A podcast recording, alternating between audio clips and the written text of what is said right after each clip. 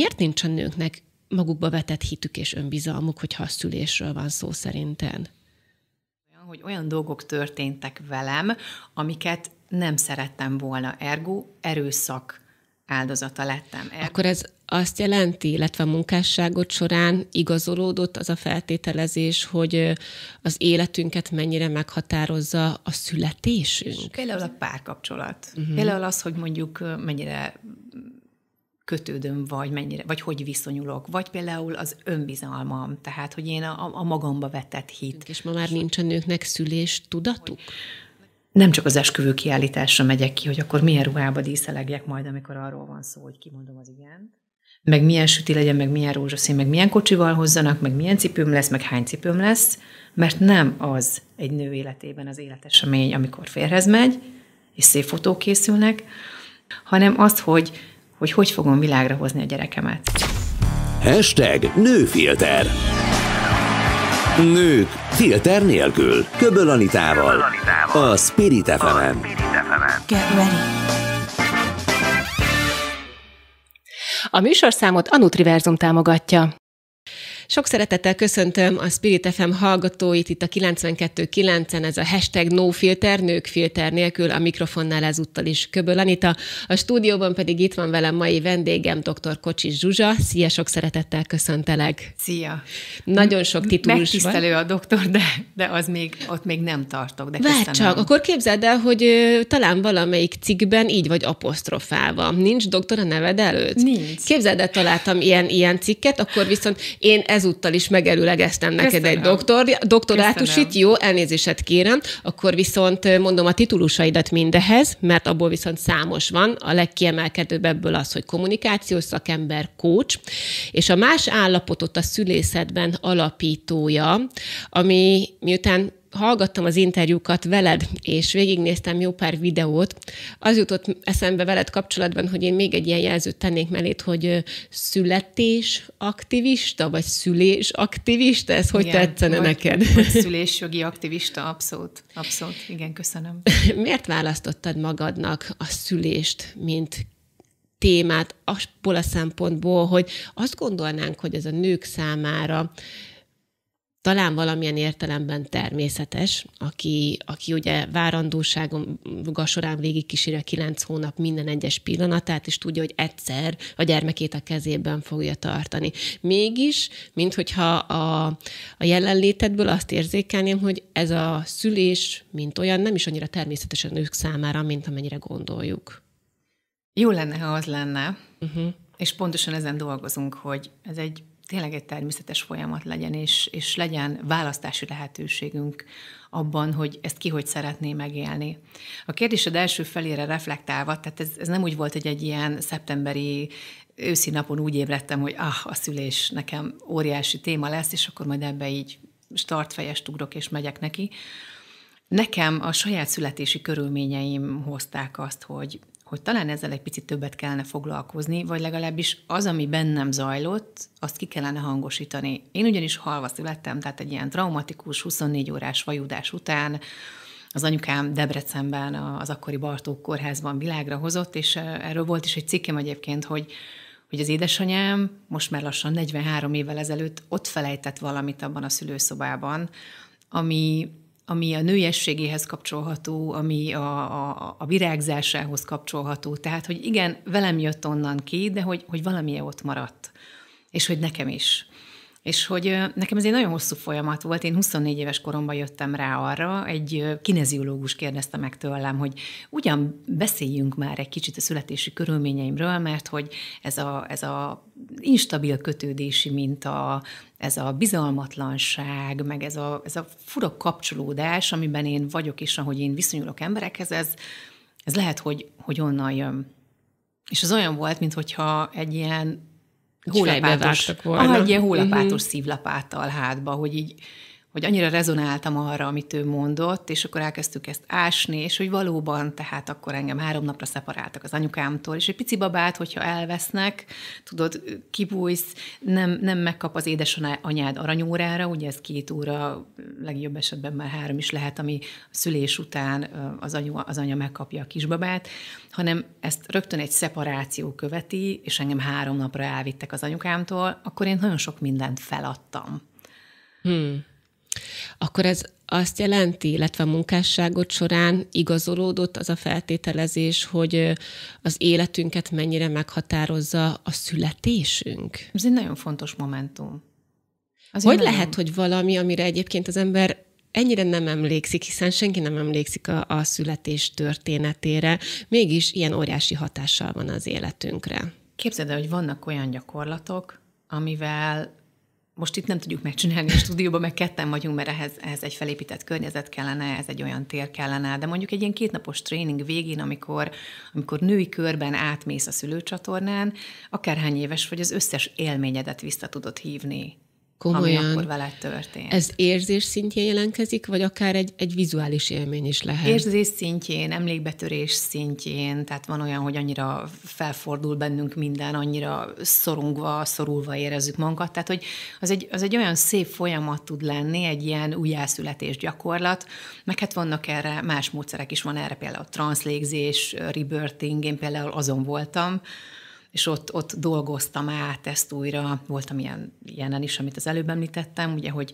hogy többen összeálltak, összefogtunk is, egy ilyen szorult helyzetbe jöttem keresztül, és tehát újra tudod élni ezeket a dolgokat, mert hogy valóban tudatosan nem emlékszel rá, de azért eltároltad ezeket valahová. Akkor ezek szerint mi mindent befolyásol az életünkben a születésünk kimenetele? Nem vagyok pszichológus, de nagyon sok mindenre hatással van. Én például Daubner Béla bácsinak most volt egy, egy anyaga, ami ehhez kapcsolódik, hogy mennyire fontos az, hogy ott az a momentum, az hogy sikerül. Az anyát mondjuk, mennyire zavarják, mennyire siettetik, hagyják-e, hogy zajlódjon a folyamat, vagy irányítani akarják, ugye, tehát, hogy egyszer egy telefonbeszélgetést csíptem el, és mondta a szülész hogy még levezettek két szülést, és akkor jövök. Most a poén azt, hogy a szülést azt nem vezetni kellene, hanem kísérni kellene. Tehát, hogy elég az, hogyha valaki a jelenlétével ott van, és nem kell beavatkozni, nem kell ott matatni. Tehát a szülések 80-85 százaléka magától megtörténik. Nem kell gyógyszerezni, nem kell beleszólni, nem kell sürgetni az anyát, tehát, hogy ezek maguktól lezajló folyamatok, mint ahogyan senkit nem kérünk, hogy kísérjen el, amikor a nagy dolgunkat végezzük. Tehát, hogy igen, ez pont ugyanolyan természetes folyamat, és mindennek megvan egyébként a helye, tehát a beavatkozásnak is megvan a helye, a császármetszésnek is megvan a helye, és hál' Istennek van már arra lehetőség, hogyha úgy alakul egy szülésnek a menete folyamata, akkor be lehet avatkozni, de nem kell, nem kellene beavatkozni. És visszakanyarodva, hogy, hogy ez mennyire jelentőségteljes, vagy hogy mennyire fontos az a momentum, ha megnézzük azt, hogy én 24 évesen jöttem rá arra, hogy alapvetően ilyen mínusz százba vagyok, Hmm. És ha mondjuk ez rendben van, akkor mondjuk nulláról tudok indulni. De akkor ezek szerint volt valami kérdéskör probléma az életedben, amivel Abszolút. elkezdtél foglalkozni, ami Abszolút. ezek szerint ugye a szavaidból nekem azt csenged ki, hogy ez maga mondjuk a kötődés. Például a párkapcsolat. Uh-huh. Például az, hogy mondjuk mennyire kötődöm, vagy mennyire, vagy hogy viszonyulok, vagy például az önbizalmam, tehát, hogy én a, a magamba vetett hit, a saját erőm, a saját erőmhöz való kapcsolódás. Hú, de érdekes, és szó a... szerint végigfutott egyébként a, a hmm. hideg akaromon, hogy, hogy mondjuk hogy tudom én most teljesen kívülállóként és laikusként összekötni azt, hogy, hogy nekem van-e abból egy eredendő sikerélményem, hogy a, a világra jövetelem van. Az, az egy eredményes, folyamat volt, az az én önbizalmamat hogyan tudja befolyásolni. Ez nagyon-nagyon nagyon érdekes én, az én hogyan tudja befolyásolni. Úristen. Én ilyen... Ez ilyen felismerési jellegű pillanat volt most nekem is, hogy, hogy értem az összefüggést, amiről, amiről eddig beszéltünk, amúgy is értettem, csak, csak megéreztem. Meg is éreztem. Igen, igen, igen, igen, igen. Hogy miről van szó. Most ugye beszélünk abból a szempontból, hogy amikor mi egyénenként egy per egyben megszületünk, és az a folyamat hogyan hathat az életünkre. Te ugye említetted édesanyádat is, aki viszont ugye szülőnőként mi ment keresztül ott a szülőszobán, és hogy azt a szót használtad, hogy ott maradt belőle valami, illetve ezt a kifejezést. Ez mit jelentett pontosan? Ő azt teljes mértékben erőszaknak élte meg, ami ott vele történt, tehát hogy, hogy nagyon érdekes, mert, mert egyébként érzelmileg, pszichológiailag ez pont olyan, hogy olyan dolgok történtek velem, amiket nem szerettem volna. Ergo erőszak áldozata lettem. Ergo olyan az érzés, ami bennünk keresztül megy például egy traumatikus szülés során, mert mint most a nőben, a nőről beszélek, mint egy erőszak. Tehát ezért létezik az a kifejezés, mint szülészeti erőszak, mert olyan dolgok történnek meg velem, amihez nem biztos, hogy hozzájárultam, és annak hosszú távon ugyanúgy lenyomata van az én életemen.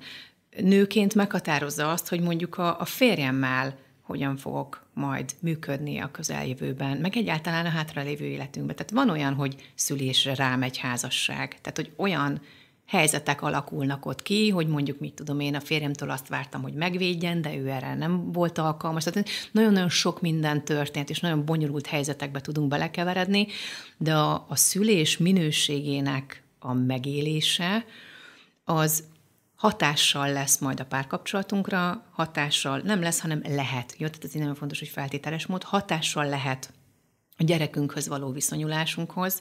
Tehát édesanyám a, a saját elmondása szerint is nagyon furán nézett rám, hogy ő hogy megszenvedett velem.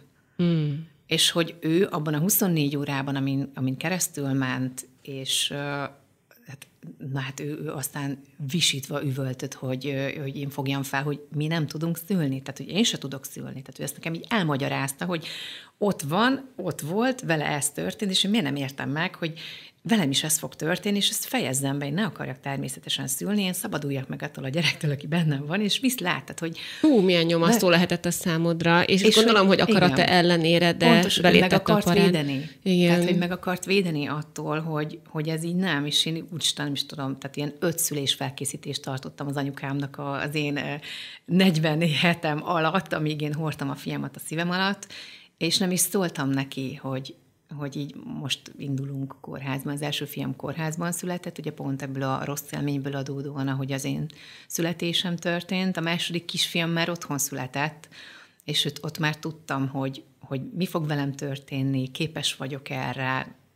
ez, ez az abszolút érezhető, van. hogy a, hogy a mozgalmad mögött ugye van egy, egy személyes motivációs történeted, és szerint én mindig azt gondolom, hogy az ember egy adott ügy mellett akkor tud igazán ö, zsigerileg kiállni, amikor az átjárja a testét, az elméjét, a szellemét, mindent, és, és hogy azt igazán magáénak érzi, és ez a te történetedből nagyon kicseng számomra.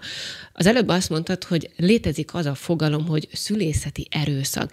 Ez egy nagyon drasztikus fogalom, az olvasmányaim során viszont én nem találkoztam ezzel a kifejezéssel. Mit jelent ez pontosan? És biztos, hogy személyes történetekben nem tudunk most lemenni, mert valószínűleg mindenkinél egy picit eltérő és más lehet, de ha globálisan nézünk, ez alatt mit kell érteni? Ez sajnos jelen van a világban, és nincsen kimondva. De egyetlen egy dologra enged meg, hogy visszacsatoljak. Igen? A mozgalom az nem egyes szám első szemében csak az enyém. Ezt 25-en alapítottuk, tehát 25 nő, erős nő, jogászok, pszichológusok, perinatális szaktanácsadók, dúlák vannak, bábák a közegben, tehát hogy, hogy tényleg egy, egy értelmiségi kör, mert néha megkapjuk, hogy nekünk nincs jobb dolgunk, mint unatkozni és belekötni olyan dolgokba, ami, ami, amit békén kellene hagyni. És hogy itt igenis egy nagyon erős női közeg, egy női kör áll, aminek én része vagyok, tagja vagyok, és most éppen én vagyok itt, de hogy alapvetően bármelyikünk itt ülhetne. És igen, szerintem ezt a, ezt a fogalmat, mint szülészet, szülészeti erőszak, ezt, ezt valahol mi emeltük be a, a köztudatba, meg az Emma Egyesület, akik szintén nagyon sokat foglalkoznak nőkkel, és, és, és tájékoztatnak, és edukálnak ők is, mi is edukálunk mozgalmi szinten, hogy, hogy mi lenne a normális. Mert az a helyzet, hogy, hogy valaki bemegy egy szülésszobára, és rábízza magát valakire, aki fehér köpenyben van, majd egyébként azt érzi, hogy ja, itt a gyerek jó, oké, minden rendben van, vagy hazamegyek, és azt érzem belül, hogy valami nagyon nem volt oké. Valami nem, valami nem. Tehát, hogy Amit lehet, már viszont nem tudsz visszacsinálni. Nem tudod visszacsinálni. Én lehet, hogy nem akartam volna gátmetszést, lehet hogy, lehet, hogy én egy másik pózba szerettem volna, lehet, hogy úgy kényelmesebb lett volna, lehet, hogy nagyon sok minden van, és rengeteg aspektus van, és az még egy fontos nézőpont ehhez kapcsolódóan, hogy, hogy van, aki ugyanazt a folyamatot hatalmas traumával éli meg, és van, aki ugyanazt a folyamatot teljes egyetértésben és, és, és zenben tudja megélni. Tehát, hogy ez annyira egyéni, mint hogy minden szülés más, minden új lenyomat más, minden, tehát minden szülés más valóban. És igazából azt kellene akkor lennénk jó helyzetben, hogy az anyák lennének az ellátás középpontjában, és az az adott anya, aki akkor bemegy az adott intézménybe, a stáb azt mondaná, hogy nézzük meg, hogy mi az ő egyéni igénye.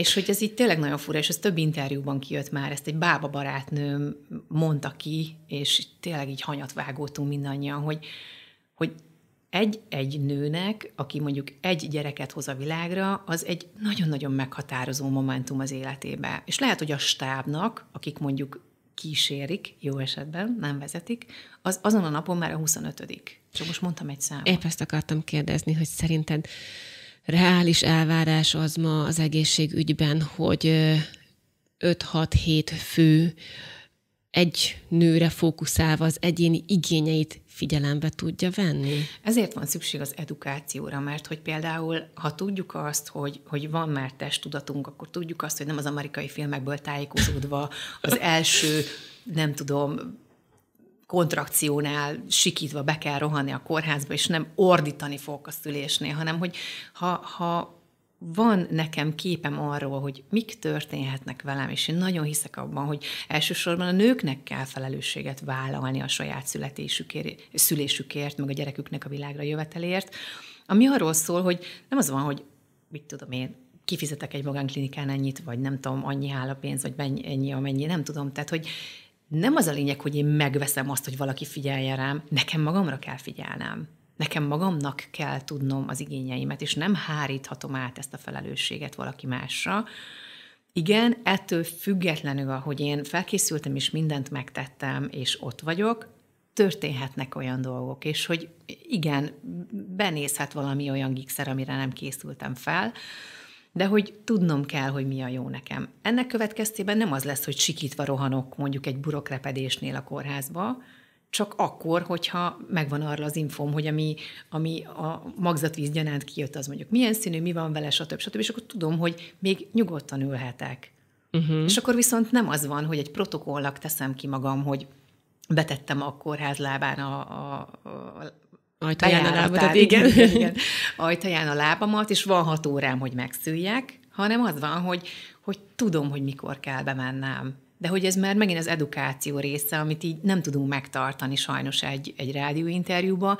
Én hiszek a szülésfelkészítésben, én hiszek abban, hogyha valakinek mondjuk traumája volt, akkor, akkor azzal érdemes foglalkozni, mert hogy a szülés az egy olyan tudatállapot, egy olyan módosult tudatállapot, a vajudás maga, hogy ne ott aztán sok minden előjöhet. Tehát, hogy de hogy ezt nekem tudnom kell. Igen, érdekes a beszélgetésünk, mert ugye én azt tudom az interjúidból, hogy neked természetes szülésed volt, én egyébként egy császármetszésen átesett anyuka vagyok, aztán most majd meglátjuk, hogy a beszélgetésünk második felébe le tudunk-e menni ilyen mélységekig, én nagyon szeretném, viszont, viszont egészen más az aspektus. Én egyébként, akkor itt engedjetek meg nekem gyorsan egy ilyen kitérőt, úgy érzem, mintha valami információ hiányozna, mintha valami tudás birtokában nem lennék azáltal, hogy magát a szülést nem úgy és aképpen hajtottam végre, ahogy ugye egyébként azt mondjuk a nők 85%-a ismeri, függetlenül attól, hogy nekem például ez egy orvosi javaslat volt az adott pillanatban, hogy akkor szerintem most, most felmegyünk a műtőbe. Na de ezt majd kicsit később, még előtte az jutott eszembe, ahogy, ahogy ugye arról beszélsz, hogy felkészülni a szülésre, és hogy az edukáció az mennyire fontos. Vajon vajon én egy per egyben megtehetem azt ott a szülőszobán, hogy mondjuk az orvosnak vagy a szülésznőnek az elképzelését, terveit felülírja, mert én azt egyébként másképp képzelem el, mert szerintem sokan nem merik azt megtenni, hogyha, hogyha ott áll velem szembe két-három kötőjel bármennyi szakember, akik ezt csinálják nap mint nap, ezt tanulták, és tudják, hogy milyen helyzetekre kell felkészülniük, akkor én hogy jövök ahhoz, hogy felülírjam mindezt? Nézd, ezt úgy hívják, hogy kommunikáció, tehát, hogy nem a fejem fölött hoznak döntéseket, hanem elmondják nekem, hogy ez van, ha ezt fogom csinálni, akkor ez lehet, ha azt fogom csinálni, akkor az lehet. eldöntöm, hogy mi az, ami, amelyik irányba én szeretnék menni. A gyakorlat a, más mutat egyébként? Tehát akkor ezek szerint ez hiányzik? Mutat. A gyakorlat más mutat sajnos, igen. Tehát, hogy a fejed felett meghoznak döntéseket, nem vagy beszámítható, stb. stb. Tehát, hogy valóban olyan szempontból, hogy a szülés, mint módosult tudatállapot, vagy vajúdás folyamata, mint módosult tudatállapot, az egy jobb vagy féltekés tevékenység. Uh-huh. Ha veled elkezdenek, nem tudom, miket kitöltetni, tehát ez is nagyon érdekes, tehát az, amikor megyünk be a kórházba, oda visszacsatolnék egy, egy iciri-piciri pillanatra, tehát egy, egy elindult vajúdás meg tud állni, amikor neked mindenféle dokumentumot, meg egyebeket kell kitölteni, mert hogy visszakapcsoltál a bal féltekétbe. Aha. De nem kell messzire menni, legyen ez egy őzike, aki keres magának egy biztonságos zugot, hogy a kis őszsutát azt világra hozza, majd veszélyt érez, lelasz, lelassítja a vajudást, visszazárja a mészájat, és odébb megy egy olyan helyre, ahol biztonságban érzi magát. Tehát, hogy ez, ez ilyen ennyire evolúciós sztori, hogy, hogy, hogy nyilván tehát informált döntést kell hozni, tudnod kell, hogy mi fog veled történni, ne add át az irányítást valaki másnak, és itt most nem feltétlenül csak a szülőszobára gondolok, hanem azt, hogy tudd, hogy van választásod. És nem az van, hogy egyszer csak így bekapott a gépszi, és úristen, már itt vagyok, és akkor ezt én nem is akartam. Tehát, hogy egyébként sajnos ez is meg, megfordul, tehát, hogy ez is előfordul, de hogy én például eklatáns példa vagyok arra, hogy, hogy én megkaptam azt a fenyegetést, hogy már öt órája foglalom a szülőszobát, már hogy az órid, a... órodra koppintott a, az orvos, vagy a szülésznő, hogy ne haragudjon Zsuzsa, de a most már... A szülésznő az nem, de az orvos az mondta, hogy ez a szülés nem halad sehová. Na, ezek azok a szavak, amik szerintem nem szabadna, hogy elhangozzanak például egy szülőszobán. Tehát a biztatás, a pozitív megerősítés, a gyerünk anyuka, minden rendben, jól csinálja, tehát a pozitív megerősítés az, az egész más. Egészen az, csodálkozom hogy... is ezen egyébként, bevallom őszintén, mert hogy azért hallunk 10-17-20-24 órás szülésekről, tehát hogy ott az ötödik órában egy olyan bizonytalan kimenetelő folyamatban, mint a szülés maga, hogy, hogy, hogy figyelmeztettek téged erre, mondjuk ez most egy picit döbbenetes is számomra. Az egy, az egy olyan sztori, hogy hogyha valaki mondjuk nincs annyira rendben magával, és kap egy ilyet, az fél óra múlva császárműtőbe van. Én most már tényleg hatványozottan megelőlegezek neked egy doktorátusid, mert egy olyan folyamatról és egy olyan történetről, egy olyan életeseményről beszélgetünk, amin mind a ketten keresztül mentünk valamilyen formában, viszont nők ezrei, százezrei, milliói mennek keresztül rajta nap, mint nap, mindenki a saját tapasztalásával és személyes történetével. És megdöbbentő az a felismerés, hogy a szülés maga az milyen hatással van az életünkre. Mind az anyáéra, mind a gyermek életére. És erről beszélgetünk most itt eh, Zsuzsival, akinek van egy személyes tapasztalata is, és most már nagyon sok-sok év és tapasztalata hátad mögött más nők tekintetében. Ö, ugye ott hagytuk abba, hogy a kórházban vagy ebben az intézményben, legyen az fizetett vagy állami, nekem milyen jogaim és lehetőségeim vannak arra, hogy a saját szülésem kimenetelét, lebonyolítását megválasszam. Van egy olyan fogalom, hogy szülési terv. Ami egy nagyon érdekes dolog volt számomra szintén, amikor a, a veled hallgatott interjúkat hallgattam, mert hogy szintén, illetve veled készült interjúkat hallgattam, hogy szintén nem tudtam ennek a létezéséről. Na mit jelent pontosan az, hogy szülési terv? Képzeld el, hogy amikor átnézel egy ilyen szülési tervet, akkor rádöbbensz arra, hogy mennyi mindent lehet. Tehát van egy dokumentum, ez, ez van mondjuk császármetszésre, mert van olyan, amikor indokolt, valóban indokolt a császármetszés, akkor az a világ legszebb lehetősége, hogy például egy, egy, egy barátnőmnek csípő problémája van, egy, volt egy, és hogy van, de hogy a, a szülését azt ide indokolták, hogy akkor mindenképpen császárindok, mert hogy ez és ez és ez lehet a kimenetele. Tehát, hogy az is lehet, hogy mondjuk egy császáros szülési tervben azt kéred, hogy ne vegyék el a gyerekedet. Tehát, hogy ahogy kikapják, ahogy kiemelik, te kéred, hogy tegyék a mákasodra, te kéred, hogy hogy Na, de itt álljunk meg egy pillanatra, most bocsáss meg. Az a baj, hogy minden, tényleg minden ennek maga felé nyúlik a keze, mert hogy én, mint császáros, én kértem, hogy tegyék a mákosomra, és nekem azt mondták, hogy nem tudják, hiszen képzeljem el, hogy ott van egy óriási nyílt seb, amit ugye én nem látok Tegyék egy ponyvától. Akkor adják oda az édesapjának, hogy legyen szőrbőr kontaktusba. Én akkor... ezzel, ezzel az állítással egyébként nem mertem vitatkozni. Tehát amikor nekem azt mondta és ugye erről is beszéltünk az előző néhány percben, hogy, hogy vajon felülírhatom-e én a szakembernek az elképzelését és akaratát. Én nem mentem tovább, hogy már pedig, de én szeretném, hogyha valamilyen úton, módon a gyereket oda tennék mellém. Hát persze odahozták néhány percet, de aztán egyből el is vitték akkor ez, ezt én van... például kérhettem volna, hogy másképp legyen? Kérhetted volna szerintem, hogy másképp legyen, vagy hogy adják oda az édesapjának, tehát hogy legyen bőrkontaktus. Most gondolj bele, hogy bent vagy valahol. Átéltük mind a ketten. Bent vagyunk valahol, kényelmesen, hozzá vagyunk szokva ahhoz a hőmérséklethez, ahhoz, azokhoz az ízekhez, illatokhoz, egyebekhez. Tehát nem véletlen, hogy itt a, a melkasnak az a része, amire a babát el szokták helyezni az aranyórában, az pontosan ugyanaz a hőfok, mint ami oda bent van. Tehát a testnek az a része ugyanaz a hőfok. Uh-huh. A magzatvíz íze, a, a, a, a szaga, és ahogy a baba viszonyul hozzá, ez az előtejnek a, a, az illata, íze, és ő ott azokkal találkozik. Továbbá hallja a szíved dobogását. Amit eddig belülről hallott, akkor most azt hallhatja kívülről. És hogy azt mondom, hogy még mindig egy édesapának odaadni, és egy édesapa szőrbőr kontaktusban van vele, és betakarja, és fogja magához, és beszél hozzá, az még mindig azt mondom, hogy optimálisabb, mint hogyha berakják egy dobozba, és akkor viszlát majd, amikor összeraktak, akkor majd találkozunk. Viszont akkor azt se De felejtsük hogy... el, hogy most például ugye túl vagyunk egy nagyon nehéz időszakon, amikor az esetek szerintem 90-95 százalékában ugye a lezárások miatt, itt a Covid-ra gondolok, igazából nem is lehetett bent senki a nővel a szülőszobában, egy vagy ember, a műtétnél. A szülőszobában mondjuk bent lehet ugye a műtétnél, amikor elvittek engem is, például ott már nem jöhetett velem senki. Tehát, hogy, hogy van egy ilyen erőteljes külső hatás is, amivel egyszerűen az ember nem tud mit kezdeni, hogy maga a helyzet ezt kívánja. Hogy, hogy erre szerinted lehet megoldás? Hát ez egy, ez egy olyan viszmajor, ami, uh-huh. ami ez mindig az, az, az adott intézmény és az ő döntéseik vagy, vagy megoldásaik írhatják felül, azt mondom, hogy kérdezni kell, mert elfelejtettünk kérdezni. Hm. És hogy egyrészt elfelejtettünk kérdezni, másrészt pedig a nők nem tudják, hogy mihez van joguk.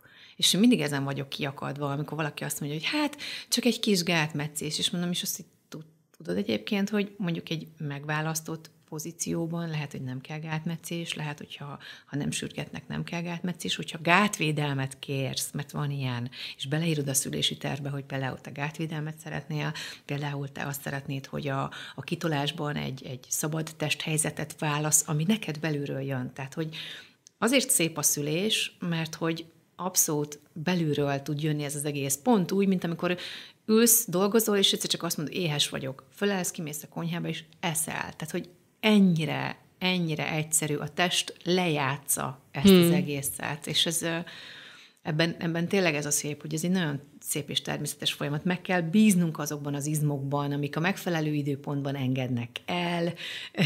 Lazul. Vannak technikák, tehát például múltkor tanítottam valakinek, hogy a, a laza mészáj, az a, ha a nyelvünket belülről a fogunk találkozásához, a fogunk és az ínyunk találkozásához fölrakjuk, akkor le tudjuk lazítani az egész Na, szóval, hogy így, ez, miért nem tudjuk ezt? Tudod? Na, miért Tehát, hogy nem? Igen. Azért nem tudjuk ezt, mert elfelejtettünk kérdezni, és nem tudjuk, hogy mihez van jogunk, és hogy mit, mit lehet. De hogy nekem tömegnyi szakkönyv van a polcomon, és azt mondom, hogy nem kell mindet elolvasni, hanem hogy egy-két könyvbe az embernek bele kellene nézni, és rájönne arra, hogy úristen, és egyszerűen magabiztosabb lesz egy nő, mert attól, hogy mire képes a teste.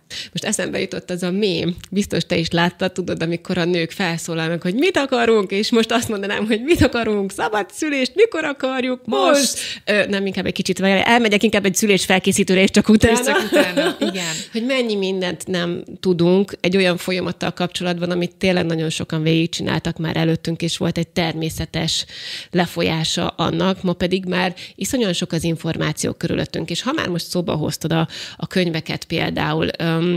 Az interneten azt látjuk, hogy ma sokan megosztják a szülés történetüket, én is ilyen vagyok, nekem is van arról egy videóm, ahol elmesélem, hogy velem például mi történt, ami adott esetben szerintem sokaknak segítség lehet arra vonatkozóan, hogy egy picit képbe hozzon azzal az élethelyzettel, ami már valaki keresztül ment, ami előtte még állsz, vagy, vagy ezt egy kicsit inkább mondjuk úgy, hogy nehezítő tényezőnek nevezhetjük, hiszen mint ahogy már sokszor elmondtuk, minden szülés más, mindenkinek egyéni története van, hogy ez most jó vagy nem jó szerinten? Egyrészt jó, Másrészt van néha olyan érzésem, hogy olyan dolgokat tesz validdá egy, egy influencer vagy egy, egy celebnek a kijelentése, ami mondjuk tinédzser lányoknak teljesen normálissá tesz olyan dolgokat, ami nem normális ha most érted, mire gondolok. Tehát például a... Most nekünk, sok minden eszembe jut hirtelen. Igen, nekünk van egy 18 éves lányunk, pontosabban nem én hoztam a világra, de a férjem lánya is, hát így nyilván sajátomként, meg, meg nagyon-nagyon szeretjük egymást, és ő, anélkül, hogy én bármilyen oktatást tartottam volna neki, meg hát nem velünk él, hanem, hanem sokat van velünk, meg jön, megy az édesanyja és, a, és közöttünk, de hogy nagyon sok mindent magába szívott. És ő az, aki 18 éves koralétére ellenére teljesen képbe van ezzel az egésszel. És amikor küld nekem egy cikket, vagy küld nekem egy videót, és azt mondja, hogy ezzel csak az a baj, hogy ő teljes mértékben validdá tesz olyan dolgokat, nem akarok senkit nevén nevezni, ami egyébként nem normális. Uh-huh. Érted ezt? Tehát, hogy, hogy, hogy mondjuk mit tudom én, tényleg nem akarok neveket idehozni, de hogy mondjuk valakit hanyat fekve nyomták a hasát, és akkor valaki azt hiszi, hogy ez a szülés, és azt mondom, hogy figyelj, nem ez a szülés. És ő, ő már tudja, hogy nem ez a szülés, ő tud különbséget tenni, hogy mi, a, mi mondjuk erőszak, vagy mi, mi nem erőszak, amikor valakit hanyat vágnak, és, és azt éli meg, hogy, hogy tényleg így meg van fogva, mint egy ilyen csapdába esett macska, és akkor belőle most azt a gyereket kihúzzák, meg fölvágják, meg nyomatják, meg anyuka most nyomjon, anyuka most nyomjon, most nyomjon, és hogy ez egyébként nem oké. És az a része nem oké, hogy ezt így képzelik el. Tehát ez, ez, a, ez az elképzelés a szülésről. Tehát azt inkább csak hallgassa meg az ember, mint egy történet, mert mondjuk a kíváncsisága kíváncsivá teszi.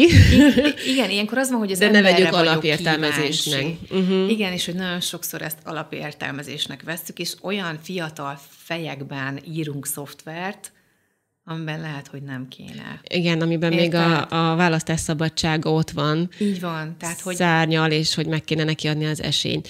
Igen. Viszont ugye pont az elmúlt egy-másfél évben röppent fel, és ebben biztos, hogy jártosabb vagy, mint én, az a, az államilag irányított szabályozás, hogy nem választhatnak a nők orvost. Most hol tartunk ebben az ügyben? Választhatunk szülésznőgyógyászt, vagy nem választhatunk szülésznőgyógyászt? Szerintem ebben most így nem menjünk bele, mert ez, ez valahol igen, valahol nem, magánintézményben igen, de Visz, valahol Tehát akkor ez ezek szerint még mindig itt tart ez a kérdéskör. Hát nem, nem lehet állást foglalni azzal kapcsolatosan, uh-huh. tehát hogy most így felsorolsz nekem intézményeket, akkor azt mondom, hogy Hát talán, hát ott nem, hát ott igen, hát talán, hát nem, de lehet, hogy szülésznőt lehet, lehet, hogy nem. Tehát, hogy nem, tudok, nem tudunk deklarálni egy... Egy egységes álláspont ezek szerint De hogy mindig. nincsen egyébként egységes szüléssel kapcsolatos álláspont sem.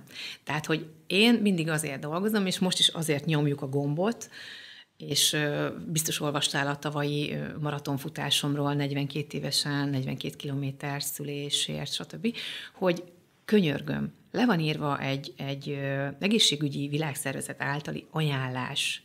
Semmit nem kéne csinálni, csak azt figyelembe kéne venni. És akkor nem kell nekünk protokoll, meg nem kell nekünk nem tudom mi, oda le van írva, és ugye fejlett normális országokban, tehát ugye Hollandia, Dánia, akár, tehát nem akarok országokat felsorolni, de hogy ezt veszik alapul. Nálunk pedig a szokásjogot veszik alapul, hogy ezt így szoktuk, így csináljuk már, nem tudom hány éve. Ja, hogy kit szolgál ez? Ja, amúgy senkit. Viszont nem lehet, hogy van benne, hogy egy kicsit a másik oldal védelmében is beszéljünk, hogy egyfajta biztonsági játék a tekintetben, hogy ők a legjobbat szeretnék, és mivel ők, mindenki tudja, hogy ez egy kiszolgáltatott állapot, egy, egy orvos-páciens szituáció, viszont az orvosnak a vállát őrült nagy felelősség nyomja, főleg egy szülésnél, ahol ugye értelmszerűen minimum két ember életéért felel hogy a tágabb családról már ugye ne beszéljünk. Tehát, hogy azért ő, ő bennük munkálkodik egyfajta ilyen gondolatiság is, hogy, hogy azt a legjobb módon, a legbiztonságosabb módon szeretnék lebonyolítani, és ezért teszik ezeket a dolgokat? Teljesen értem, amit mondasz, és van benne, tehát van benne ilyen, hogy, hogy így tényleg a mindenki védelmében hozunk olyan döntéseket, amilyeneket, csak ne valaki feje felett, hanem informáljuk őt arról. Tehát, hogy amikor nekem valaki azt mondja, hogy az ő sürgősségi császárjára három órát feküdt a folyosón, akkor azt ne hívjuk sürgősségi császárnak. Érted? Értem. Hogy mit akarok ezzel. Akkor ne, tehát hogy akkor inkább azon kéne elgondolkodni, hogy hol vettem meg azt, hogy ez egy sürgősségi császár volt. Érted? Értem. És kitől vettem meg azt, hogy ez egy sürgősségi császár volt? Viszont akkor ennek a sok mindennek, amiről eddig így beszéltünk, szerinted mikor jön el az a pontja, amikor tényleg tud hatni az az olyasi kezdeményezés, amiről mi most itt beszélgetünk, amikor kézzelfogható eredményeket tapasztalunk, és akár tapasztaltok ti is, ugye, akik gondolom első kézből értesültök a, a nők személyes történeteiről. Tehát hol, hol, hol tart most ez a folyamat? Én nagyon hiszek abban, hogy, hogy ez egyszer csak így átfordul hogy amikor valami megkapja a kellő minőségű és mennyiségű energiát, és tudod, ez a nem valami ellen megyünk, ugye Teréz anyának imádom azt a kijelentését, hogy majd ne a háború ellen tüntessetek, hanem amikor majd a béke mellett mentek, akkor szóljatok, és mi most pont ebben vagyunk, tehát hogy mi a szülésért és a nőkért megyünk és állunk ki, nem valami mellett. És abba a szülésbe beletartoznak a szakemberek is. Beletartoznak a, a, a szülésznők, a bábák, beletartoznak a szülésköri segítők, az orvosok, mindenki beletartozik. Amúgy mi a tapasztalatod szakmai nyitottság? Van a ti kezdeményezésetekre? Nagyon sok esetben van, nagyon sok esetben meg nincs. Hmm. De hogy, hogy ez megint olyan, hogy ha külföldi szakmai dolgokat, fórumokat, evidence-based tanulmányokat, bármit olvasunk, akkor mindenki csak azt mondja, amit mi is mondunk. Megy, vegyük itt most például a vajudás alatti táplálkozást, tehát, hogy mindenki azt mondja, hogy nem, itt biztos, hogy nem lesz kajálás, és itt most nem a csülökpékné módra, meg nem tudom, a brassói apró pecsenye kis zöld borsókkal, nem erről van szó, hanem mondjuk egy sportital, hanem mondjuk egy zapszelet, hanem mondjuk bármi más. És ebben például már van egy olyan átfordulás, hogy Nekem például nagyon jó barátnőm és sporttáplálkozással és vajudás alatti táplálkozással foglalkozik. Ő a Schenker Horváth Kinga egyébként wakeboard meg snowboard világbajnok, egy, egy fantasztikus csajsz. Én vele készültem a maratonomra.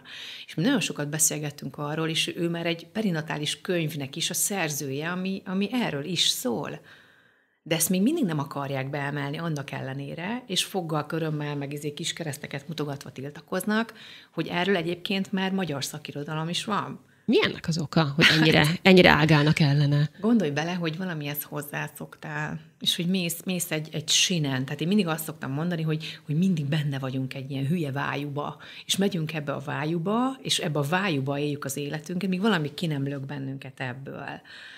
És akkor jövünk rá, hogy vannak más vájuk is, ami lehet, hogy nekünk egyébként sokkal jobb, csak hogy annyira bele vagyunk ebbe ragadva, és most egyébként a Covid ezen nem segített. Hát a Covid nagyon sok mindenen hát, nem segített, igen.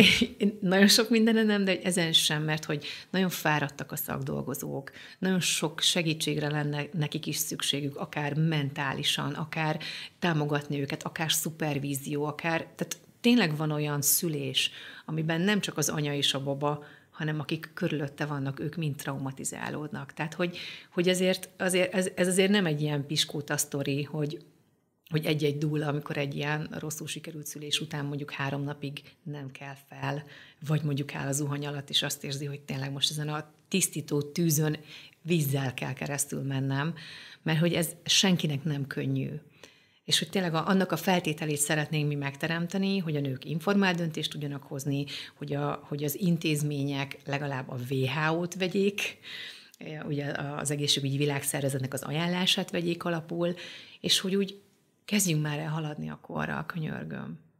Akkor mert hogy... kanyarodjunk viszont egy pillanatra vissza, kérlek, a szülési tervhez, mert onnan aztán ugye onnan sok, sok, sokfele elágazott a beszélgetésünk, de hoz kérlek képbe, hogy ez valójában technikailag mit jelent. Most nekem természetesen megjelent egy Excel tábla így a lelki szemeim előtt, és azt látom, hogy rendben, akkor nyolckor, igen, jelez a szervezetem, hogy elfolyt a magzatvíz, érzem a mély összehúzódásokat, akkor 8 óra 25 perckor hívom a szülésznőt, tehát hogy ez így néz ki, vagy inkább egy szándéknyilatkozat, mondom ezt most idézőjelben, Igen. hogy Igen. én mit és hogyan szeretnék. Igen, ez egy nagyon szép kifejezés erre, hogy egy szándéknyilatkozat. Én egyébként azt a szót, hogy szándék, azt egyébként is nagyon szeretem, mert hogy mindent a szándék előz meg. És ha, ha itt tartunk, hogy szülési terv, mint szándéknyilatkozat, az pontosan az, hogy én hogy szeretném, ha van rá lehetőség. Tehát, hogy nem tűzönvizen akarom én ezt vasvillával áthordani, és keresztül vinni, hanem amennyiben van arra lehetőség, akkor én például szeretnék gátvédelmet. Amennyiben van lehetőség, és általában azért kell, hogy legyen lehetőség, szeretnék aranyórát. Ne vegyék el a gyerekemet. Egy bába barátnő gyönyörűen megfogalmazta, azt neki öt gyereke van, hogy teljesen más a kapcsolatom azzal a gyerekemmel, amelyeket sosem vették el. Érted? Pontosabban hát, érzed. Átment Tehát, rajtam, ki, igen. Ki, kikötöm azokat a dolgokat, hogy mi az, ami, és ezt nem is olyan, ne, nem kikötésnek, meg nem ilyen mm, ultimátumként kell ezt kezelni, hanem, hanem ez egy ajánlás, amit én szeretnék, amivel én békében érzem magam. És hogyha ezen az úton megyünk, akkor, akkor én szeretném ezt az irányt. És nem foggal körömmel, és nem a gyerekemet és a saját életemet veszélyeztetve, hanem csak szeretném. De ehhez nyilván ez nem úgy néz ki, hogy akkor úristen, elfolyt a magzatvíz, dobjál már Facebookon, vagy valahol létsz egy szülési terve, gyorsan kitöltöm. Tehát, hogy az ember ezzel foglalkozik. Ez már a felkészülés része, hogy én foglalkozom azzal, hogy mi fog velem történni, mind me- megyek keresztül, tehát vajudásnak megvannak a szakaszai. Igen, viszont a, nem tudom, tehát első szülésnél nem tudom, hogy mi fog velem történni. Tehát ez egy annyira misztikum. tudják, hogy mi fog veled történni. Igen? Igen, tehát hogy pont azért, hogy ez egyébként nem tudom, meg Baba Mama magazinban volt, gyönyörűen a vajudásnak milyen szakaszai, hogy van, miért nem tud egy nő arról, hogy mi várhatja őt. Persze egyéni dolgok várhatják, de hogy alapvetően van erre egy, egy keret, és nem azt mondom, hogy egy kockába bele lehet erőltetni ezt a sztorit, hanem ez, erre van egy keret, hogy ez fog velem történni lehetőség szerint ez és ez és ez, vagy ezen belül még ez, meg ez, meg ez, mert nem is biztos, hogy mondjuk burokrepedéssel indul el egy szülés. Lehet, hogy derékfájással, lehet, hogy kontrakciókkal, lehet, hogy hányással, lehet, hogy hasmenéssel, mert ugye a szervezet kiürít magából mindent, hogy felkészüljön a nagy melóra. De hogy van-e neked tudásod arról, hogy mennyi minden lehet az, ami azt mondja, hogy pufna, ez a kezdőpont? Érted? Ezért kell a szülésfelkészítés, ezért kell az, hogy én nőként felelősséget vállaljak, és azt mondom, hogy nem csak az esküvő kiállításra megyek ki, hogy akkor milyen ruhába díszelegjek majd, amikor arról van szó, hogy kimondom az igen, meg milyen süti legyen, meg milyen rózsaszín, meg milyen kocsival hozzanak, meg milyen cipőm lesz, meg hány cipőm lesz, mert nem az egy nő életében az életesemény, amikor férhez megy, és szép fotók készülnek, egyébként szülés alatt is készülhetnek szép fotók, én vagyok erre az élő példa, hanem azt, hogy, hogy hogy fogom világra hozni a gyerekemet. És azt mondom, hogy még egy esküvőre elköltünk több millió forintot, itt azt mondom, hogy a töredéke az, amit akár az oktatásra, akár, akár, akár erre az egészre, azt mondom, hogy magamba fektetés tehát így kell erre tekinteni, hogy, hogy az önismeretembe, a testembe, a gyerekembe, a jövőmbe, a felkészültségembe teszek bele valamit, időt, energiát, lehet, hogy pénzt, és akkor annak lehet más kimenetele. Akkor létezik az, hogy valami annyira ősi dolgot, mint maga a szülés, egy picit valahol elfelejtettünk, és ma már nincs a nőknek szülés tudatuk? Nagyon jó, hogy ezt idehoztad.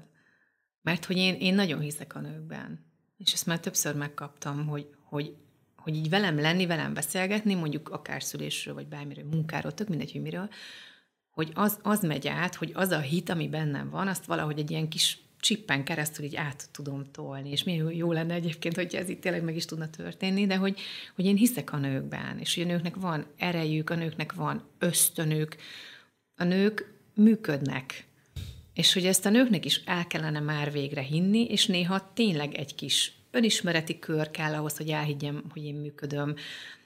Valakinek például óriási önismereti kör maga a szülés felkészítés. És ott van, van rá 40 hete, hogy találkozom saját magával. És akkor, akkor rájön arra, hogy hát, úristen, hát egy élet van a pocakomban, és hogy ő így nő magától, és hogy én, e, az én testem erre képes, akkor miért ne lenne képes arra, hogy világra hozza? Persze, nincsen semmi akadálya. De hogy, hogy én hiszek a nőkben, és a nők működnek, és én azt szeretném, hogyha ők is ezt elhinnék, hogy ők is hogy ők működnek, működünk. Mondok akkor itt neked megint egy személyes kötődést. Én például rettegtem a szüléstől, bár azt gondolom, hogy egyébként sok nő fél tőle, hiszen az első alkalommal mindenképpen egy teljesen ismeretlen terület számunkra, és nekem pont a szülésznőm volt az, aki a 40. hétnél azt javasolta, hogy hogy legyen önbizalmam, és hogy higgyek magamban, és egy picit merjem elengedni. Mert bár ugye az én esetem egyedi, hogy ugye én egyedülálló anyukaként csináltam végig már a teljes várandóságomat is, tehát ez egy egészen más pszichés állapot, de ő azt mondta, hogy ráadásul kifejezetten van egy ragaszkodás a nőkben akkor, amikor a, a szüléshez közelednek, hogy ők beparáznak. És ez azt gondolom, nem is beparáznak, ez nem szép szó, de hogy, hogy teret engednek a félelmeinknek, hogy onnantól kezdve már tényleg ott leszünk ketten, mert amíg így egyek vagyunk, addig végül is magunkért felelünk elsődlegesen, és mindent úgy teszünk, ahogy ez nekünk jó a gyermekünk érdekében, de akkor már két test, két lélek, két élet, az egy megint más aspektusa a dolgoknak. Hogy miért nincs a nőknek magukba vetett hitük és önbizalmuk, hogyha a szülésről van szó szerinten? Én hiszek a női körökben, és azokban a női körökben, akik, amik vissza tudják adni ezt, a, ezt az erőt és ezt a nézőpontot, mert mi valahol ezt olyan, mintha odaadtuk volna.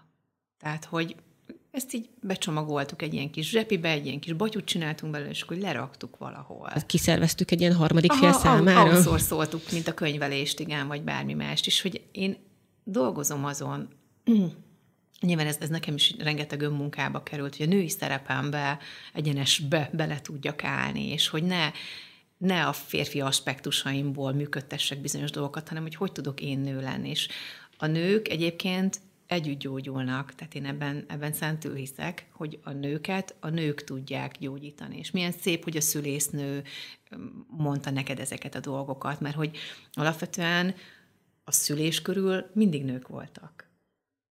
Tehát, hogy, hogy így, ha végig gondoljuk ezt, és egy picit visszamegyünk az időben, mondjuk egy ilyen 100-150 évet, és ott vagyunk mondjuk ketten kislányként, és mire a testvéreink megszületnek, vagy a, a test, nagy testvérünknek a gyereke megszületik, négy-öt szülést látsz. És hogy ez, ez ma már nincs. Bekerül a komfortzónádba. Tehát, hogy ma például olyan dolgot tudsz csinálni, azt szoktam mondani, hogy be kell menni, ha, ha lehetőség van, ugye nem Covid helyzet, meg egyébek, be kell menni a szülőszobára, meg kell nézni, de hogy ugyanúgy a munkám során, tehát ha valakit előadásra készítek föl, akkor el kell menni, meg kell nézni a terepet, föl kell állni a színpadra, ugyanúgy meg kell nézni, lehet, hogy itt fog feküdni, jó, kik ezek az emberek, jó, hol a WC, hol a izé, nem tudom, tehát hogy valami komfortom legyen ebben az egészben. És olyan csodálatos, ha nőkkel tudom magam körülvenni, akkor azt a női támogatást, azt a női együttérzést, be tudom hívni a térbe. Például volt egy intézményi szülés Veszprémben, a, a futó csoportomban egy dúla rakta be, hogy ma reggel úgy jött a világra egy kislány, hogy hárman voltak bent, három nő volt bent, az anyán kívül, és hogy így együtt nyomtak. Tehát, hogy mindenkinek csukva volt a szeme, kicsit fogták a, a kezüket, és ahol, ahol, ahol a nő érezte, akkor ott együtt, együtt voltak. És hogy így tök szépen jött a, a világra a kisbaba. Maradtunk kettecskén a YouTube nézőinkkel, és beszélgetünk a szülésről tovább, mert hogy egy akkora volumenű téma, ami millió egy kérdést vet föl időről időre bennünk nőkben, és a háttérben mi már vádottunk ugye korábban néhány szót arról, hogy önmagában a szülés folyamata és azok az események, amik az adott pillanatban, az adott napon velünk történnek is mennyire meghatározó, illetve az azután történő események és életünk sora. És van ennek egy aspektusa, hogy nőként, dolgozó nőként, vállalkozó nőként és cégvezetőként maga a szülés, az hogyan hat ránk. Mert hogy ezt egyébként te vetetted föl nekem, mint téma, és nagyon érdeklődéssel láttam előtte, hogy mit akarunk most valójában ebből kihozni? Mert hogy vannak bizonyos pozíciók, ami alapján a nőt, mint principium, meghatározza a szülés maga? Szakmai pozíciókra gondolok, vagy élethelyzetek? Más lesz egy nő a szülést követően mondjuk, mint az előtt? Lehet más. És ezt, ezt a címkézés nélkül lehet vinni mínuszba is, és lehet vinni pluszba is. Tehát, hogy egy, egy erőt adó szülés az olyan erőt ad egy nőnek, és olyan magasra emeli, hogy és ezt képzeld, hogy ez lehet egy császármetszés is. Uh-huh. Tehát, hogy, hogyha az, a, a körül minden úgy zajlik, ahogy én azt szeretném, és, és van, van már ez a nagyon gentle császármetszés, amikor amikor megvárják, míg a baba elindul, tehát hogy megvárják, míg az egész vajudási folyamat beindul, és akkor utána kapják és meg hagyják, hogy kibújjon. Tehát vannak orvosok, akik nagyon haladó módon ügyködnek a császármetszés körül, és, ez tud nagyon-nagyon szép lenni, és hogy tud nagyon erőt adó lenni. Míg egy mondjuk egy rossz élmény, egy, egy traumatizálás, egy, egy, egy rossz megélés, az, az tud nagyon, nagyon durván vissza tudja vetni az embert. Dolgozó nőként ez hogyan hat ránk a munkában? Más lesz a teljesítményünk, és ez lehet akkor akár pozitív, meg negatív is? Én, amikor várandós voltam, mm, én szinte tele voltam energiával. Tehát az első három hónap az a beleszokunk a helyzetbe típusú, de utána három hónap után én, mint valami, nem tudom, mint aki egy gépszíjon, vagy madzagon, vagy nem is tudom, kötélen húznak, pörögtem, csináltam, dolgoztam, minden. De mondjuk a második trimester azt mondják, hogy erről is szól, mert hogy ott van a legtöbb energiája egy nőnek, nem? Tehát igen, ott, igen, ott igen. jó is, ha ki tudod maxolni egyébként abszolút, ezeket a dolgokat magad abszolút, körül. Abszolút, abszolút. Nem mindenkinek van erre lehetősége, van aki, van, aki egész másképp éli ezt meg, én most csak itt saját magamról tudok beszélni. De nagyon vicces, mert hogy mivel minden várandóság más, és minden szülés más, nekem is a második várandóságom az teljesen más volt. Úgy képzeld, hogy nagy pocakkal, nagy gyógyszeripari cégnél tartottam a tréninget, legorult a flipchart filc, majd kiléptem a balerinámból, és, és nagy lábújjal fölkaptam a filcet, mikor öten ugrottak, hogy akkor most fölveszik, és hogy úgy tartottam, és csináltam végig a dolgomat és a munkámat, de hogy volt már otthon egy gyerekem, és az egész annyira beterhelt, így, így összesen, hogy a 31. héten volt egy fenyegető koraszülésem, tehát, hogy bekerültem kórházba, három napot pihentem, és aztán mondták, hogy na, akkor nem kéne, nem így kéne. Tehát, hogy de például az első fiammal szinte nem is tudom, milyen tárgyalásról mentem el kb. szülni. Tehát, hogy én annyira komfortos voltam ezzel, és ez nagyon-nagyon egyéni, hogy ez így kinek, hogy van, aki végig tudja dolgozni az egész folyamatot, bemegy az irodába, jól érzi magát. A csapata, például egy vezetőnek, egy csapata sütkérezik azokban az anyai energiákban, ami ilyenkor üvölt egy, egy várandós nőből. Tehát ez nagyon-nagyon változó. Előfordul, hogy a munkám során támogatok olyanokat, akik pont, hogy ez a hogy fog minden nap nem az irodába bemenni, hanem hogy fog otthon maradni, hogy akkor mi lesz velem, és ezt hogy fogom csinálni.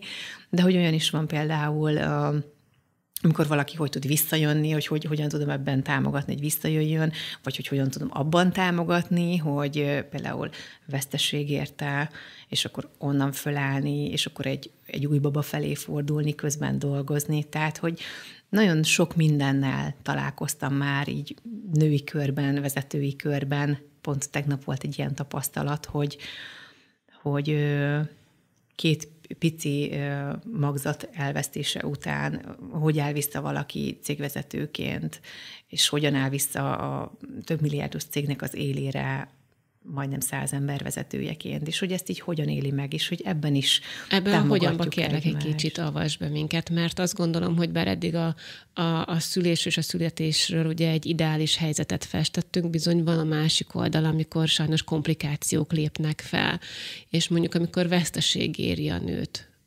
akkor, akkor hogyan tud hát jól visszaállni az élet. Ez életébe. nagyon nehéz téma, és ebben nem vagyok szakavatott, úgyhogy nem biztos, hogy elmélyülnék ebben a dologban. A, a női ö, ott létemet, támogatásomat, er, együttérzésemet és a szakemberi támogatásomat tudom nyújtani, de hogy én nem vagyok gyászterapeuta, tehát hogy ilyen dolgokban nem veszek részt. Ha ő már túlment mondjuk terápián, vagy, vagy bizonyos folyamatokat már megélt, és vissza szeretne jönni dolgozni, visszaállni a vezetői szerepébe, akkor, akkor én ebben tudok neki kezet nyújtani. De hogy például az, hogy, hogy ezt hogy kell, hogy lehet ezt optimálisan csinálni, az, azok nincsenek, arra nincsenek nekem képzettségeim. Akkor menjünk egy másik irányba, mégpedig abból a szempontból, hogy cégvezető nőként ugye megkívánt tőlünk egyfajta habitust és hozzáállást, hogy hogyan kommunikálunk az alkalmazottainkkal, beosztottainkkal, a partnereinkkel, adott esetben, hogyha mondjuk vezetők vagyunk, de még nekünk is van egy főnökünk, akkor felfelé hogyan kommunikálunk, és hát azért tudjuk, hogy kell hatnak ránk a hormonok, ugye már a várandóság teljes ideje alatt, egészen változik a nő abból a szempontból, hogy akár a kommunikációján is változtat. Nem mindegy, hogy éppen egy érzékenyebb pillanatomban vagyok, határozottabb vagyok. Ha én addig egy határozottabb vezető voltam, akkor majd most mindenki meg fog lepődni, hogy egy ilyen nagyon kenyére valaki leszek? Vagy hogyan kell ezt elképzelni? Ez nagyon egyéni. A saját példámat tudom felhozni, meg, meg akikkel dolgoztam hogy van, aki, aki nagyon pityergősre veszi a figurát, tehát ilyen nagyon izomból oda csapó, majd pedig pityergős bocsánatot kérő, tehát tényleg azért a hormonok azért dolgoznak. Van, aki meg teljesen meg tud maradni annak ellenére a középpontjában, hogy milyen hormonális változásokon megy keresztül. Ez is teljesen egyéni, hogy ez így kinek hogy. Nekem nekem egész jól ment, azt hiszem. Tehát mindaddig, amíg azt nem mondták a bábáim, hogy na, akkor most hazamész, és befejezted a munkát. És elég volt mert hogy vagy lesz egy 32. hétre született gyereked, vagy leúsz a fenekedre, és nem dolgozol. Tehát nagyon változó, hogy ezt, ezt ki hogyan éli meg, de valóban azért, azért lehet nagyon-nagyon mozoghat ez a, ez a hormonális változás, a viselkedésünk, a reakcióink. Azt hiszem, hogy ilyenkor egyébként sokkal elnézőbbek velünk. Tehát látják a pocakunkat, ami viszont tök fontos, és az előbb idehoztam ezt, hogy egy ilyen nagyon erős anyai energia árad ki belőlünk. Tehát egyszerűen akár tárgyalásnál, vagy, vagy mondjuk egy csapatmeetingen szeretnek az emberek ebben az energiában lenni, hogyha, hogyha valaki ezt tolja ki magából. És ezek az energiák szerinted megmaradnak a szülést követően is? Vagy utána visszaáll az ember a korábbi magába. Nem tudom, hogy neked milyen élményed van azzal kapcsolatosan, de hogy én, mint valami, nem is tudom, milyen rádióaktív egység úgy sugároztam, amíg várandós voltam. Mondjuk sokan azt mondják, hogy most is így van, tehát hogy ezt így nem hagytam el a pocakokkal, ez, ez megint csak nagyon egyéni. De ha már hogy... rákérdeztél egyébként, mert én tudtam, hogy miért kérdezem ezt tőled, de nem az volt a cél, hogy én válaszoljak erre, hanem ugye tőled vártam. Én, én azt érzem magamban, és ez egy tök érdekes felismerés, hogy, hogy tényleg változott a, a tudatom abból a szempontból, hogy a felelősségem Abszolút. lényegesen kitágult és nagyobb volumenben öltött testet, mint azt megelőzően és, és ez száz százalékig így van, nagyon másképp viszonyulok azokhoz a nőkhöz, akikről már tudom, hogy anyák és, és szültek.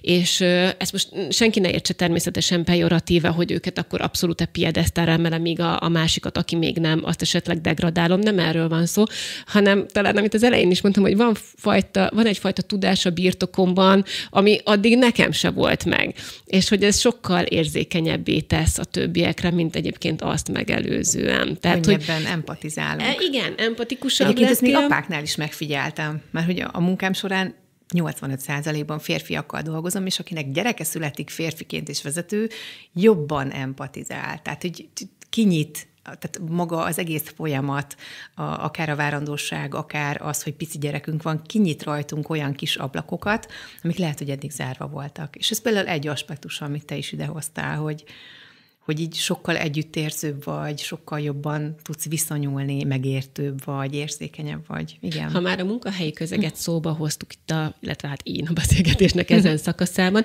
akkor egy picit vizsgáljuk meg kellek a másik oldalt is. Ugye most azt néztük, hogy én, mint dolgozó nő, hogyan változom a munkám során. A körülöttem lévők, legyen az főnök, vagy beosztott, hogyan viszonyulnak egy terhes nőhöz? Kell nekem még empatikusabbnak lenni, még nagyobb figyelmet fordítani rá, még megértőbbnek lennem, vagy az a jó egy várandós nő számára, hogyha ugyanúgy kezelik, mint, mint korábban. Kezded, hogy van, aki sértésnek veszi, hogyha... Igen. Hogyha, tehát találkoztam már az, hogy ne engem velem, ne kivételezzenek velem ezt így, ne, meg velem így, ne, meg velem úgy, ne. Tehát, hogy volt már ilyen. De amúgy az miért van benne? Mert hogy ő ez benne azt hívta meg, ez az érzés, ez a kivételezés, hogy ő már nem egyenrangú. De Aha. hogy így, én mindig azt mondom, hogy mindannyiunknak magunkkal van dolgunk elsősorban, tehát hogy akkor viszont azzal az érzéssel kell dolgozni, hogy akik engem például kímélni szeretnének, vagy tekintettel vannak rám, vagy azt mondják, hogy fél 11 óra van, és még nem reggeliztünk, úgyhogy neked meg kéne, és akkor hozunk kaját, meg mit tudom én. Tehát, hogy van, akinél ez így visszajára fordul, hogy akkor már, akkor már nem vagyok teljes értékű munkatárs. Érted? Tehát, hogy nagyon, azt mondom, hogy nincs erre egy univerzális javaslat, hogy ezt így kell, hanem mindig az adott embert kell megfigyelni, aki reményeink szerint érzelmileg van annyira érett, hogy ki tudja tenni az asztalra, hogy nem kell kímélni, nem kell velem kivételezni, amíg itt vagyok, addig itt vagyok, és teljes értékűen itt szeretnék lenni, vagy ugyanúgy meg tudja mondani, figyeltek, nekem most már ez nagyon sok, ahogy így nem tudom, rotációs kapával szántjuk a terepet, ha egy kicsit lassítanék. Tehát, hogy mindig magunkkal van dolgunk, és hogyha ki tudjuk tenni partneri viszonyban asszertíven azt, hogy figyeltek, ez az igényem, erre lenne szükségem Erről is, meg arról is, tehát, hogy Igen, tök a... mindegy, hogy milyen pozícióból igen, kérem igen, ezt. Igen. Megint csak a kommunikáció, tehát tényleg mindig, mindig, mindig ide csatolunk mindig vissza, hogy mennyire fontos az, hogy imádom, beszéljünk. Imádom a kommunikációt. Nekem négy, év, négy hónapos volt a kisebbik fiam, amikor visszamentem dolgozni. Nekem a dolgozás az nem azt jelenti, hogy 8-tól 4-ig, vagy nem tudom, 9 előttig ülök egy irodában, hanem, hanem azt jelenti, hogy egyszer mondjuk Miskolcon tartok tréninget, egyszer a Mátrában vagyok, egyszer mondjuk Győrben, tehát hogy bárhol. És úgy jöttem vissza dolgozni, hogy nekem például a környezetem tudta, hogy van olyan, hogy egy-egy két vagy három napos tréningen velem van a kisfiam. És ezt már reggel megbeszéltük, hogy velem lesz, azért hosszabb etapokat fogok tartani, majd 30 percre el fogok tűnni, mert valakinek még szüksége van rám, és majd megint visszajövök, megint nyomunk egy hosszabb etapot, és hogy itt van velem. És hogy ez, ez, ez például nagyon jó érzés volt, hogy, hogy nagy cégek ezt teljesen optimálisan tudtak visszanyúlni, hogy persze, hát akkor itt kivettek egy, egy plusz szobát a szállodába, a, a babysitter jött velem, és addig ő ringatta, amíg én mondjuk verset mondtam, a munkát néha így hívom, tehát hogy, hogy nekem például nagyon pozitív tapasztalataim vannak ezzel, vagy mit tudom én, orvosi szobakulcsot kaptam gyárban, hogy Hoppácska. menjek és pakoljam ki a felesleget, és tegyem be nyugodtan a hűtőbe, mert hoztam hozzá célszerszámot, és akkor majd a, a műsor végén akkor hazavihetem a, a friss termékeket, úgyhogy nekem nagyon kellemes tapasztalataim vannak ezzel kapcsolatosan. Mert vannak cégek, ahol van anyababaszoba, van olyan, ahol, ahova tényleg be lehet vinni a gyereket. Tehát szerintem ebben is van egy, egy ilyen óriási haladás a fejekben, hogy lehet ezt másképp. Viszont tök jó, hogy azt mondod, hogy, hogy előremutató mindaz, amiért te is dolgozol, meg ami most már így keresztül mentünk, hogy van benne változás. Hosszú folyamat szerinted, ami még előttünk el? Mert most picit azt éreztem, ugye, ahonnan az egész beszélgetésünket elkezdtük, hogy, hogy van zavar a nőkben, vannak kétségek, sok-sok félelem egy olyan dolgot, dologról, ami, ami ősidők óta bennünk van, és most mintha innen újra meg kéne tanulnunk felállni, és előremutatóan cselekedni. Ez a folyamat, ez milyen ritmusban halad? Hogy érzed? Jó ütemben, gyorsan, vagy mondjuk még túl lassan? Én azt mondom, hogy talán valahol a, a kritikus tömeg előtti momentumban lehetünk. Most voltam egy konferencián, mm, én konferáltam, és a kilenc előadóból ötöt készítettem föl, és amíg el nem kezdődött a buli, kettő darab kisgyerek kúszott, mászott a földön, és a, a székek alatt, és mindenhol, de amikor showtime volt, akkor mindenki lerakta a gyerekét oda, ahova kell, és showtime. De hogy ma már ez nem olyan, hogy mondjuk mit tudom én, egy egy nagy konferencia terembe, ahol mindenki kiöltözve, felöltözve, nem tudom. Tehát nincs már ez a, azt szoktam mondani, hogy ilyen vakbélgyulladás szakkör, hogy, hogy most nem jöhet oda egy gyerek. Valóban nem oda való. Valóban, de hogy ez egy helyzet. Az ő édesanyja is nagyon fontos szerepet töltött be ezen a konferencián. Az édesapja volt az, aki egyébként streamelte a, a konferenciát a másik kisfiúnak, és hogy és akkor mi van? Hoztuk a gyereket. Majd amikor fókusz van, lézerfókusz, akkor majd jön valaki, aki elviszi. Tehát, hogy valahol szerintem ez megint a, a szabadságfokunkon múlik, hogy én is vittem a gyereket üzleti tárgyalásra, és mondtam, hogy ez most pont az a periódus lesz, aludni fog, itt van, bent van a kiskosárba, ő alszik, mi ezt megbeszéljük, utána én elmentem és viszontlátás, és nem volt ezzel semmi gond. Akkor mégis mi az oka annak, hogy úton útfélen azt hallom, én soha egy percig nem voltam tagja ilyen anyacsoportoknak, pont azért, mert nekem volt az a misszióm, hogy én, én, én nem akarom, hogy engem bárki presszionáljon, és valami olyan információval vagy dologgal találja magamat szembe, ami belőlem rossz érzéseket vált ki. Viszont nagyon sok nő meg, meg megérzi, vagy igényli ennek a közegnek a támogató erejét, és aztán mégis azt hallom, hogy, hogy itt a nők mi mindent tudnak egymásra ráróni, felelősség, számonkérés, nem jól csinálja, viták vannak, veszekedések, hogy ez akkor miért van? Az én világomban a nők támogatják egymást. Igen, ezt én is elmondtad, de Azért. akkor ezek szerint a te világod is egy külön világ, meg azoknél a nők az a és helyzet, akik így egymásnak mennek amikor az ilyen, amikor ilyen kakaskodókkal találkozom, múltkor volt egy ovis kirándulás, pici baba, négy és fél hetes pici baba, anyuka ott téblábolt, mint Besenyő Pista bács, hogy akkor most hogy kéne megszoptatni. Hát mondom, figyelj úgy, hogy leteszed a pokrócot, én hozom a másik pokrócot, és rátok teszem, és mehet a Margit szigeti nagyréti szoptatás, és akkor nincs itt semmi gond. Tehát, hogy ő magától lányos zavarában, meg, meg tehát ez a, a sürgetés, meg a gyerekéhes, meg a nem tudom, mi lehet, hogy nem tudott volna olyan kreatív lenni, és láttam már, hogy belül szétfeszíti, meg a sírás erőltetés, akkor jöttem én, aki azt mondta, figyelj, hát te figyelj, ennyi. Ja, jó, tehát, hogy ha, ha egymás felé támogatóan fordulunk, és tényleg az én világomban támogatás létezik, meg hogy segítünk egymásnak, meg hogy odafordulunk, meg hogy nem az, hogy irigykedünk, hanem az, hogy hogy hol tudok segíteni, hogy hol... hol... akkor mindenkinek egy privát kocsi zsuzsát, ez jutott most eszembe, hogy, hogy mindenkinek kell egy különbejárató egység belőled. Biztos, hogy ha csak egy emberben megfogalmazódik ez az érzésvilág és gondolatvilág, amit te most így viszel magaddal, és próbálsz minél több mindenkihez eljuttatni, az már egy óriási sikernek mondható, és bízom benne, hogy, hogy sokan megértő fülekkel hallgattak minket itt az elmúlt néhány percben.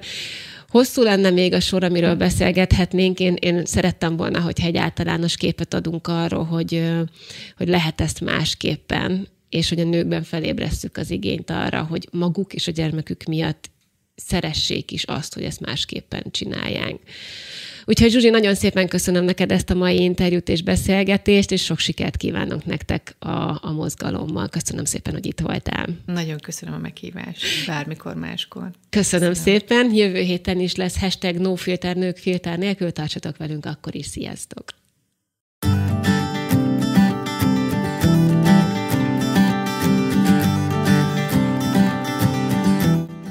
A műsorszámot a Nutriverzum támogatta.